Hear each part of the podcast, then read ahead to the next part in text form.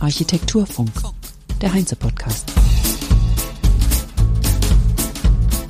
Herzlich willkommen zum Heinze Architekturfunk, Episode 115 am 7. September 2023. Ich bin Kerstin Kuhnekert und heute spreche ich mit Bernhard Kurz von IFUB. Wir steigen gleich ein ins Gespräch. Herzlich willkommen, Bernhard Kurz. Du hast im Jahr 2012 mit Johannes Krone das Architekturbüro IFOB gegründet mit Standorten in München, in Berlin und am Bodensee. IFOB steht für Institut für U. Baukunst und das U wiederum steht für alle guten Wörter mit U, also unverbrauchte, unbeschwerte, unwiderstehliche, unnachahmliche, ungezogene, ultrageschmeidige oder umweltverträgliche Baukunst und noch vieles mehr. Also viele Wörter mit U, die man sich denken kann, mehr. Ihr habt also offensichtlich Humor und das in Kombination mit einem außergewöhnlichen Engagement und hochwertiger Architektur und Innenarchitektur. Das ist schon selten. Es gibt wenige Architekturbüros, die das Gemeinwohl nachweislich an oberster Stelle stehen haben und die drängenden Themen unserer Zeit wie Klimakrise, Verantwortung der Planenden und Bauenden, soziale Gerechtigkeit, Kreislaufgerechtigkeit so strikt mit ihrer Arbeit und Baupraxis verbinden. Bevor wir darüber im Detail sprechen, möchte ich erstmal zu dir persönlich kommen. Du bist ein aktivistischer Architekt. Kann man das so sagen? Oder ja, kann man auf jeden Fall so sagen, denke ich. Woher kommt dein politisches Engagement? Also erstmal danke für die Einladung. Freut mich, dass ich da sein darf. Ähm, woher kommt mein politisches Engagement? Ähm, ich denke mal, meine Eltern waren schon relativ politisch engagiert, wobei sie gar nicht, also ich habe immer gesagt, meine Eltern waren die konservativsten Hippies, die es jemals gab. Also meine Eltern waren definitiv in, in, der Hinsicht selber aktiv und das prägt einem natürlich. Ansonsten ist es so, dass ich einfach das Gefühl habe, man muss was tun und ich das irgendwo kanalisieren muss, ansonsten werde ich verrückt. Ja, eigentlich das in einem Satz gesagt.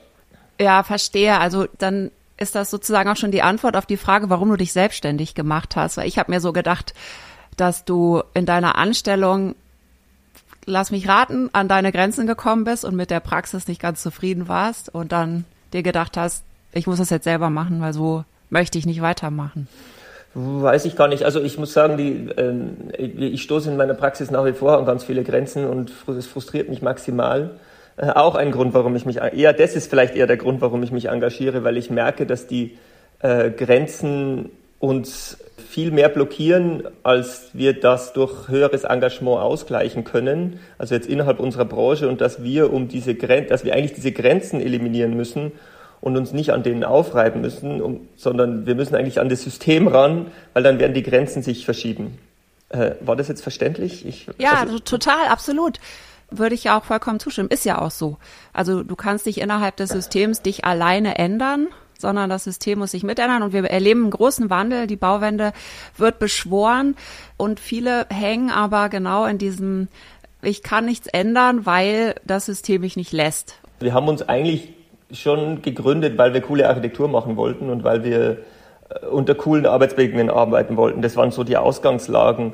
Das, was sich jetzt daraus in den letzten Jahren entwickelt hat, ist, äh, war damals schon eingeschrieben, aber es war nie ganz klar, aber vielleicht zum Namen, den du so schön gesagt hast am Anfang, das, das war anfangs eine Idee, dass wir hießen, also als wir, als Johannes und ich beide gearbeitet haben, Johannes ist mein Büropartner, äh, wir haben ja, bevor wir uns gegründet haben, in Büros gearbeitet und wir sind 2008 mit der Finanzkrise letztendlich äh, ins, ins Business eingestiegen.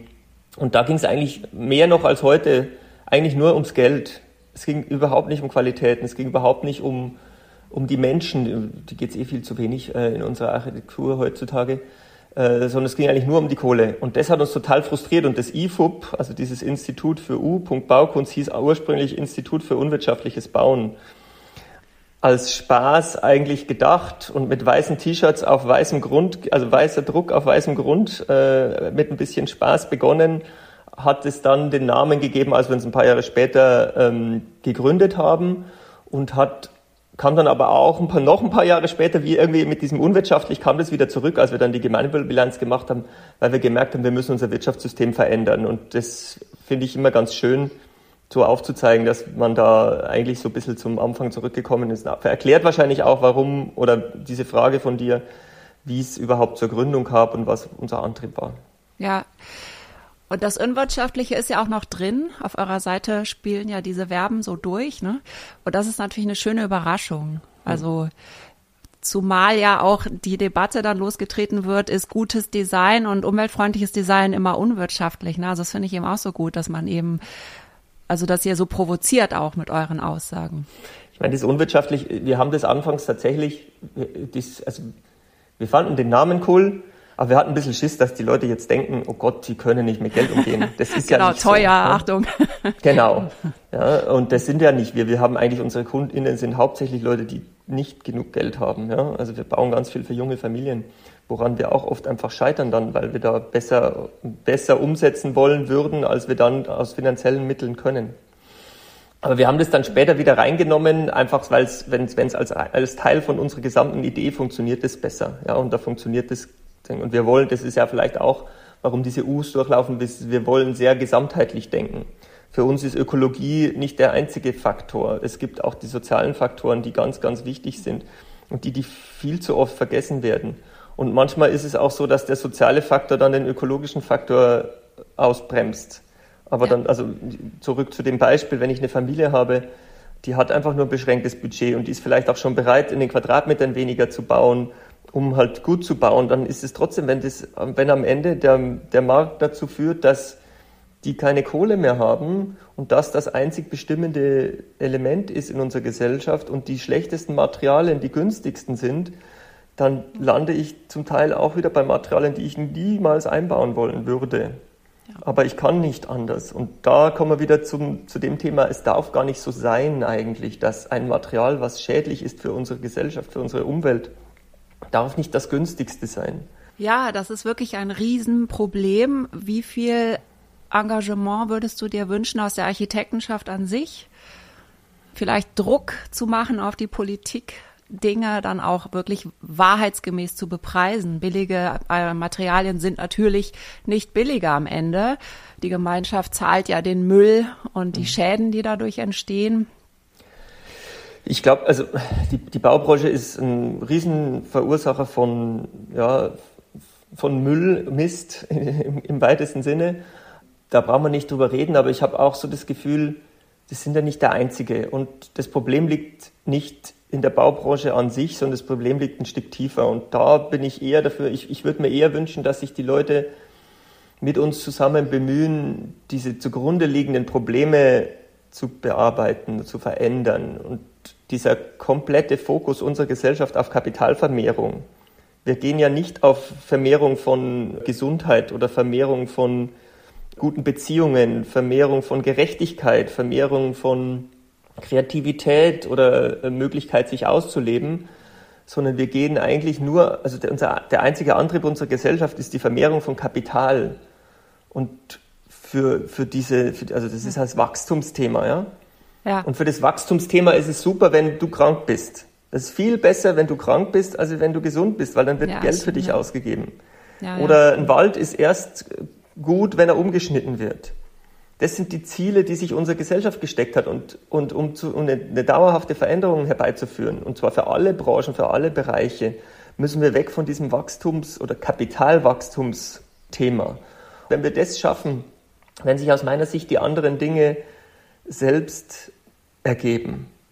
Das ist das, wo, wo, warum ich mir eigentlich wünschen würde, dass sich mehr Menschen mit uns engagieren, das Wirtschaftssystem umzubauen und eine Art Systemwende herbeizuführen, als sich jetzt in Einzeldiskussionen zu verlieren, weil das ist das, was, wofür wir, wozu wir ja auch neigen und wo ich mich manchmal auch einbremsen muss. Manchmal, ich will manchmal einen Kampf auch nicht fechten im Einzelprojekt, weil ich mir die Energie für die großen Themen aufheben will.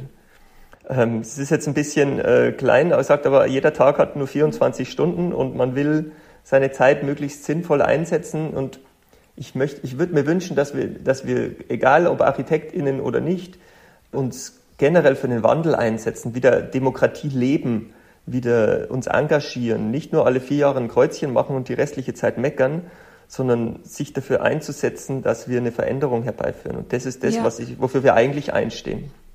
Und da nochmal die Frage, was meinst du, so, wie sollten sich ArchitektInnen da engagieren? Weil du könntest ja auch zum Beispiel dich politisch engagieren oder so. Ist natürlich da nochmal ein anderes Feld und ich, du hast die Zeit wahrscheinlich nicht, weil du Vollblutarchitekt bist.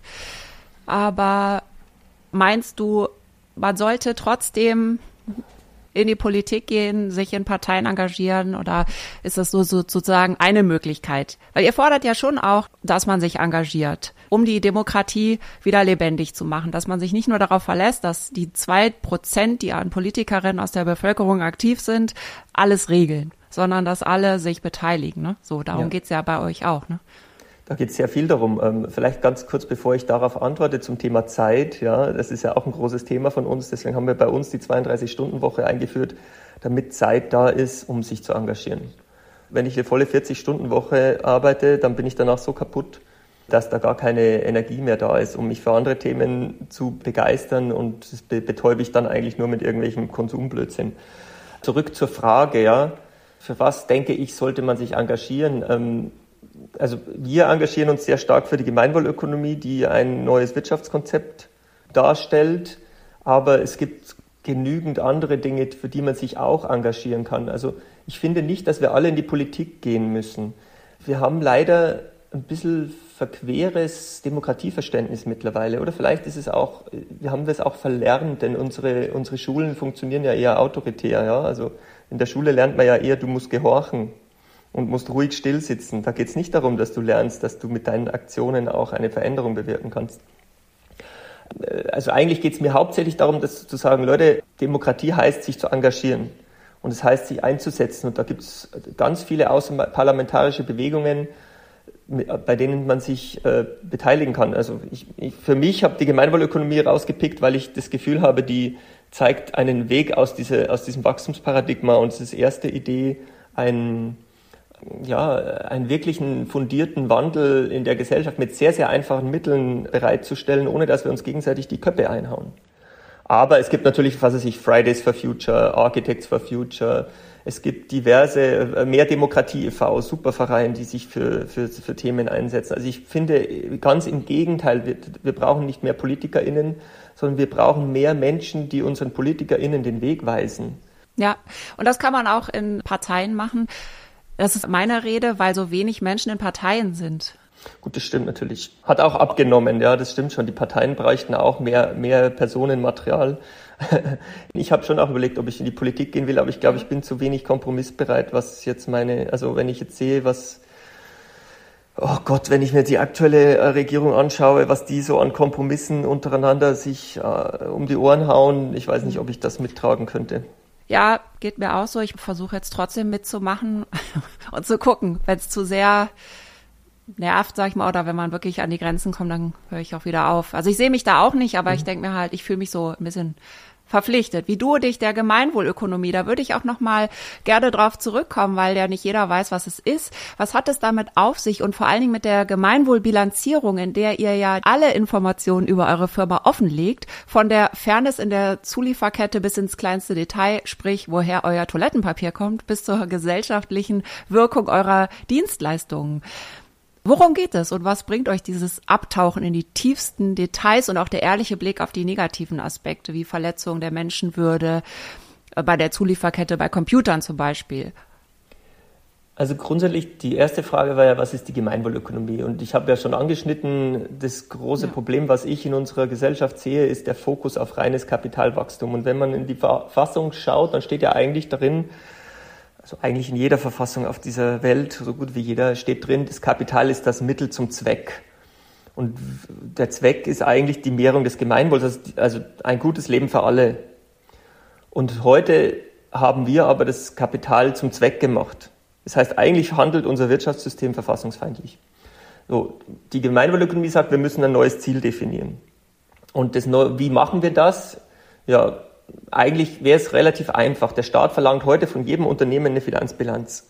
Ja, diese Finanzbilanz, da muss man ganz genau aufschlüsseln, aufdröseln, was man verdient hat, was man ausgegeben hat, was man eingenommen hat. Und danach nutzt der Staat diese Zahlen, um uns zu bewerten. Ja, oder auch die Gesellschaft nutzt diese Zahlen, um uns zu bewerten. Wir als Unternehmen sind wir nur ein gutes Unternehmen, wenn wir jedes Jahr Gewinn schreiben. Äh, die, die, der Staat haut uns auch ordentlich auf die Finger, wenn wir das nicht tun. So. Und das führt natürlich dazu, dass die, der einzige Fokus unseres Wirtschaftens auf diesen Zahlen liegt, weil das ist ja auch das, wonach wir Steuern zahlen, das ist das, wonach wir Kredite bekommen, das ist das, wonach wir Aufträge bekommen, ja, die Zahlen. Es geht immer ums Geld. Ja. Und die Idee der Gemeinwohlökonomie ist zu sagen, okay, jedes Unternehmen muss zukünftig nicht nur eine Finanzbilanz machen, sondern auch eine Gemeinwohlbilanz. Und in dieser Gemeinwohlbilanz steht alles das drin, was jetzt nichts mit Geld zu tun hat. Also wie behandle ich meine Mitarbeitenden? Wie sieht es in der Lieferkette aus? Wie äh, behandle ich meine Mitunternehmen? Was äh, gebe ich meinen Kundinnen mit? Wie verhalte ich mich dem gesellschaftlichen Umfeld gegenüber? Wer sind die Eigentümerinnen? Wer sind die Finanzpartnerinnen? Also all diese Themen, naja, das sind jetzt, ich habe jetzt alle Berührungsgruppen, also so Neudeutsch mhm. Stakeholder aufgezählt, guckt man sich an, wie man sich denen gegenüber verhält. Und zum Schluss kommt eine Bilanz raus, die eine Zahl ausspuckt und diese Zahl könnte dann ja auch wieder benutzt werden um das Unternehmen zu bewerten. Und zwar viel, viel fundierter, weil dieses Zahl sagt viel mehr darüber aus, was das Unternehmen für unsere Gesellschaft tut. Mhm. Und das konnte man nutzen, um die Steuern zu, zu, ähm, zu ermessen oder auch Kreditvergaben oder Auftragsvergaben danach auszulegen. Und der Effekt ist vielfältig, denn allein schon dadurch, dass ich die Bilanz gemacht habe, bei uns jetzt im Büro, also nicht mehr allgemein gesprochen, habe ich wahnsinnig viel darüber gelernt, wo ich überhaupt Ansatzpunkte habe, also wo ich überhaupt Veränderungen herbeiführen kann. Das war mir vorher gar nicht bewusst bei vielen Punkten. Und ähm, ich erzähle immer, dass ich von diesen, man beackert also 57 Punkte in dieser Bilanzierung. Und einen davon habe ich über Architektur gesprochen.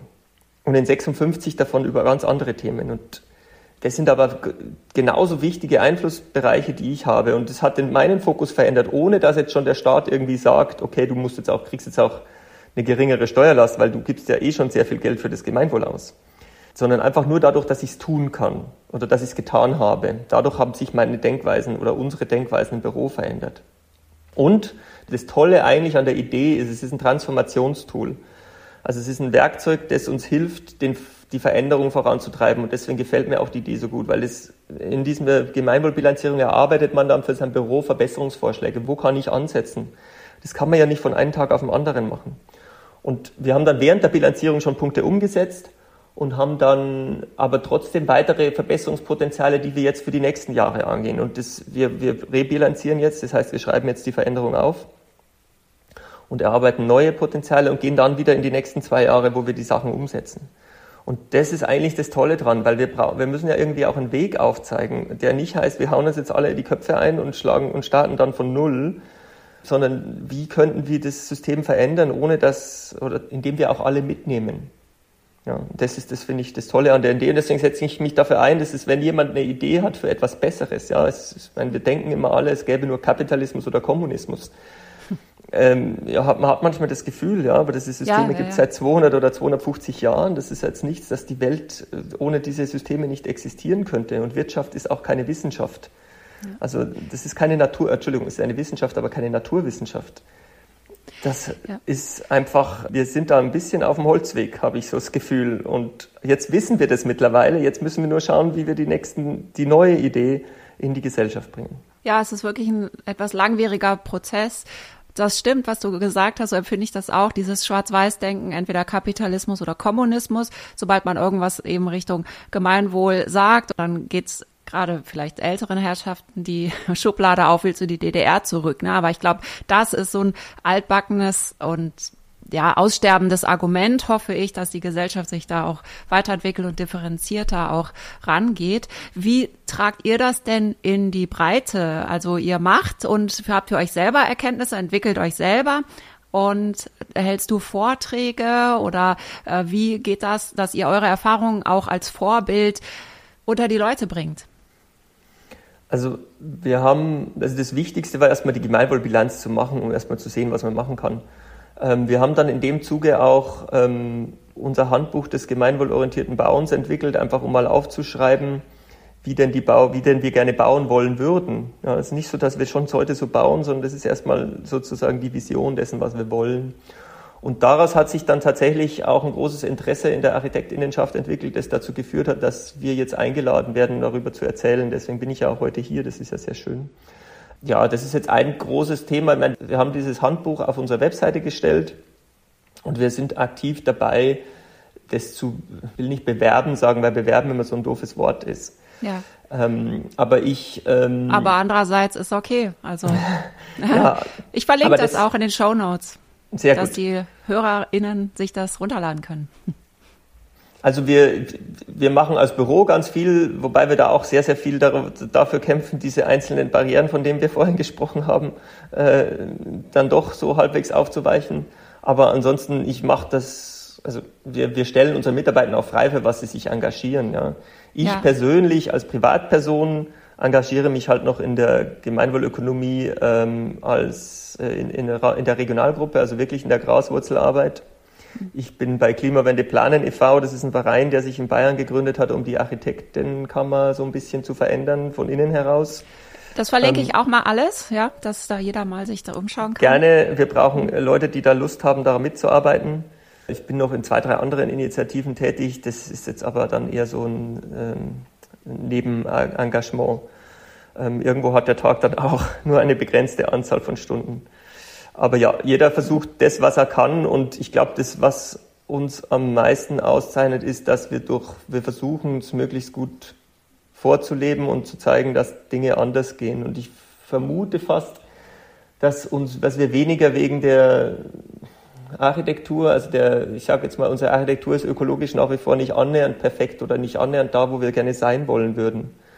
Aber wir sind in anderen Hinsichten sind wir wahrscheinlich schon weiter, also was Arbeitsbedingungen betrifft, was äh, Umgehen mit unseren Mitarbeitenden betrifft, aber auch in der Hinsicht, wie wir das gesamtheitlich, viel gesamtheitlicher sehen als viele andere. In der Hinsicht, glaube ich, sind wir vorbildhaft und durch Vorleben erreichen wir mehr Menschen als durch die Keule oder dadurch ja, schlechte Laune zu verbreiten.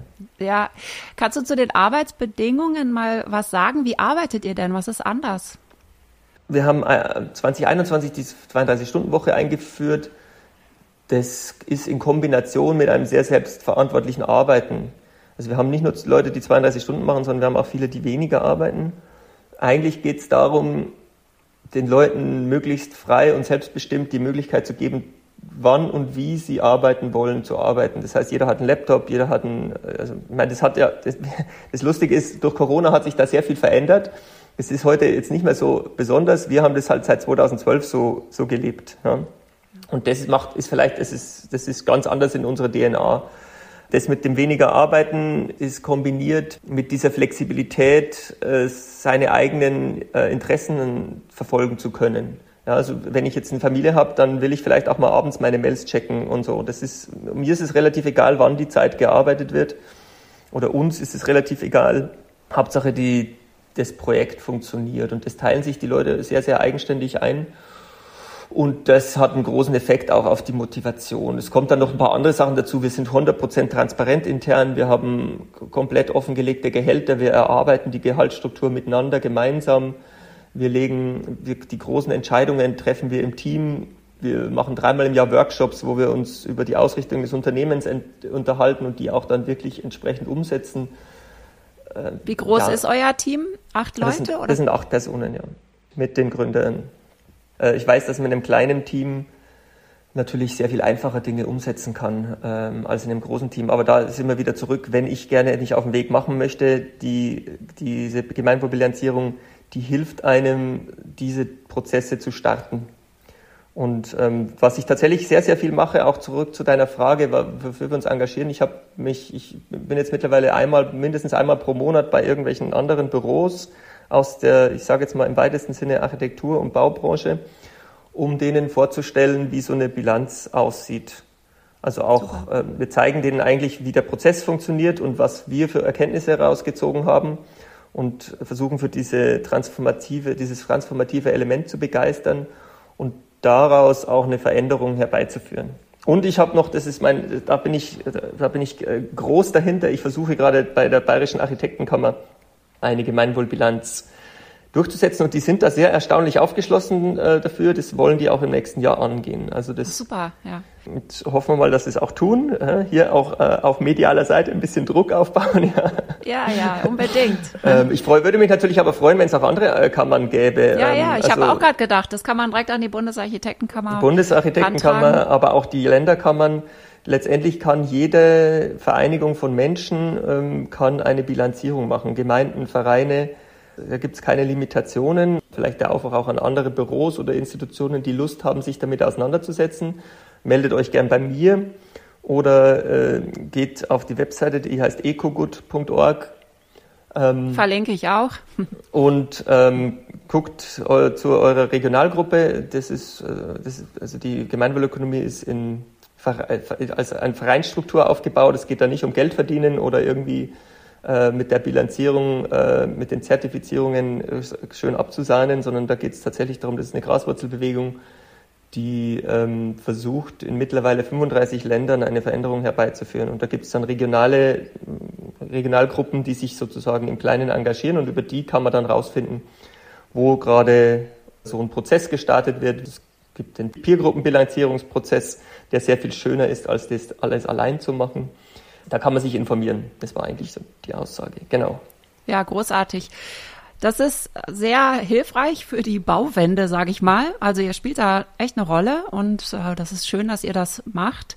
Und ich würde noch mal gerne zu dieser Kombination eure Tätigkeit und euer Name Institut für Baukunst. Das klingt nämlich so nach pompösen Bauen, also nicht ja, wenn man so will, sage ich mal. Und dann sagt er aber, nicht bauen, kleiner bauen, umbauen und so weiter. Und das ist so eine schöne Ironie beziehungsweise ein neues Denken über Baukunst. Das ist ja auch so wichtig. Viele haben ja im Moment das Gefühl von Verlust vielleicht. Ja, also man mhm. hat beim BDA die Veranstaltung gehabt, äh, die Party ist vorbei. Und es ist so unsexy, wenn man verbietet das Bauen und so weiter hört für viele und man will einfach vielleicht weitermachen wie bisher. Aber wie ihr auftritt, kommt dieses, dieses Bild von Verlust gar nicht auf. Und wenn man eure Architektur anschaut, auch nicht. Also ihr macht ja super designte, ästhetische Dinge. Also wir haben jetzt die ganze Zeit über diese äh, euer Engagement gesprochen, gar nicht über eure Architektur, die ja sehr hochwertig ist auch. Also das ist ja eigentlich die, die Kernarbeit eurer Architektur, ne? Was, was man jetzt vielleicht nach unserem Gespräch gar nicht denken würde, aber die Architektur muss nicht zu kurz kommen, will ich damit sagen, wenn man sich über Gemeinwohl und über gute Bedingungen für alle Gedanken macht. Ja, sehe ich, sehe ich genauso. Also wir versuchen natürlich zu zeigen, dass ökologisch und nachhaltig zu bauen nicht hässlich sein muss. Aber ähm, ja, das, wir, wir sind eigentlich als Büro angetreten, um schöne Architektur zu machen.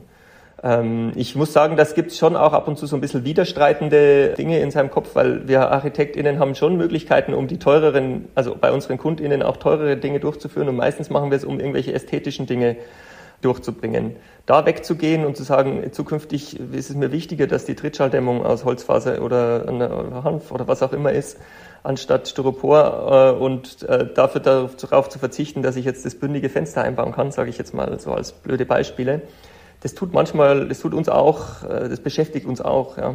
ja. Aber wir merken natürlich, dass wir eine andere Architektursprache äh, wieder haben wollen, auch weil wir Freude haben an Form und Farbe und wir weg wollen von diesen minimalistischen, reduzierten, dadurch auch teilweise absurderweise teureren Architekturen. Also es ist teurer, ein Detail bündig auszuführen, als es nicht bündig zu machen. Ja.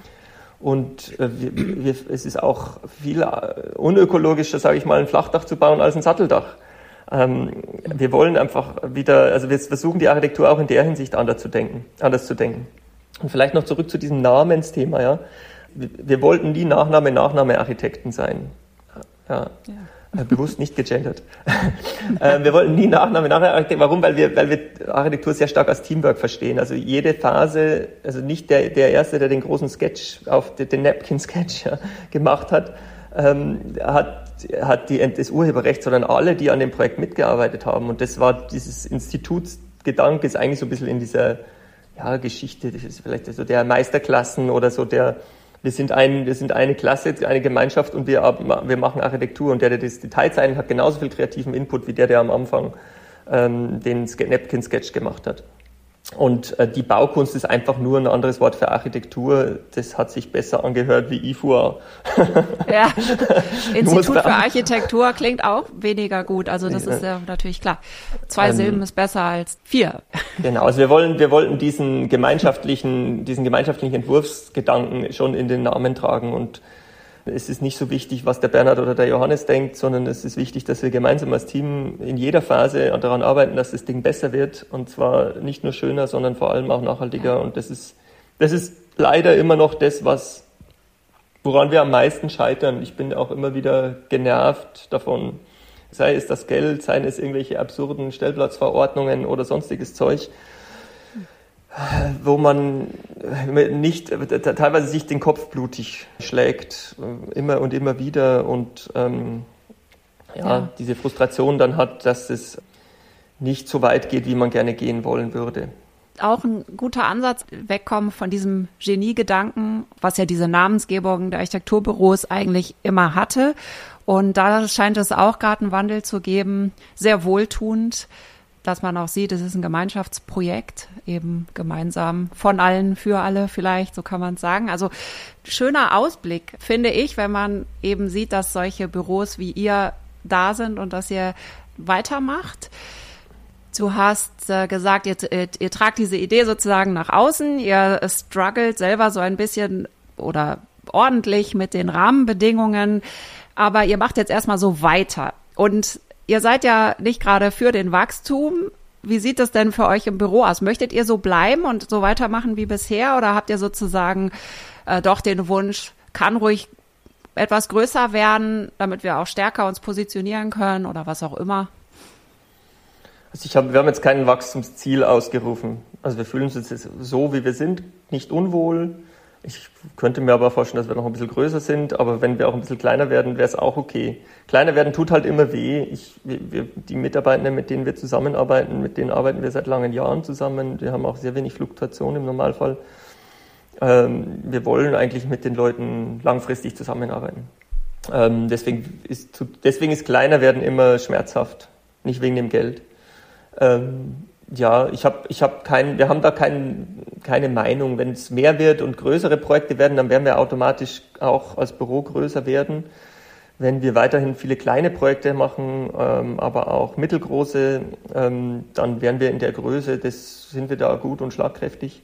Ja. Ähm, da sehe ich, also das ist jetzt ist nichts, was mir schlaflose Rechte bereitet. Mir bereitet eher schlaflose Nächte, dass wir die, die, die starken Schwankungen, denen die Baubranche gerade unterworfen ist, die so sozial abzufedern, dass wir als Team zusammenbleiben können, das ist eher das, was mich, was mich umtreibt. Ja, ähm, da würde ich mir, ja, ich habe keine Angst davor, ja, weil auch wenn wir nicht mehr neu bauen würden, wir müssen ganz viel sanieren. Ja, ja natürlich. da, ist, ist, da ist ja eine Riesenaufgabe da ja. für uns Architektinnen. Dafür müssen wir auch keine Angst haben. Ja, wir müssen es nur angehen.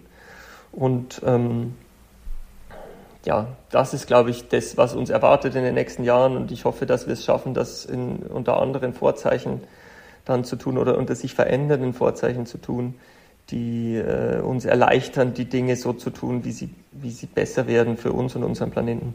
Ja. Ja, vielen Dank. Da wünsche ich euch viel Erfolg. Kommt gut durch die Zeiten. Ja, ich wünsche euch auch große Projekte, weil das, äh, das ist für alle gut. Das äh, denke ich mal. Wir vielen Dank. vielen Dank. Und das war's für heute. Wenn ihr jetzt Lust bekommen habt, euch auch mehr zu engagieren, dann schaut in die Show Notes, da habe ich alles verlinkt, was wir hier an Initiativen besprochen haben. Und dort findet ihr auch den Link zum Heinze Baunetz Klimafestival, wo ihr euch für das Klimafestival anmelden könnt. Das findet am 23. und 24. November in der Station in Berlin statt und da gibt es die neuesten Entwicklungen der Bauwende in Form von interessanten Keynote-SpeakerInnen und HerstellerInnen, die sich intensiv mit dem Umbau des Gebäudesektors auseinandersetzen. Empfehlt uns gerne weiter, also den Podcast gerne weiter. Das Team vom Architekturfunk freut sich auf viele Zuhörerinnen und Zuhörer. Habt eine schöne Woche. Tschüss. Architekturfunk. Der Podcast wird moderiert und produziert von Kerstin Kunekat für die Heinze GmbH in Berlin 2023.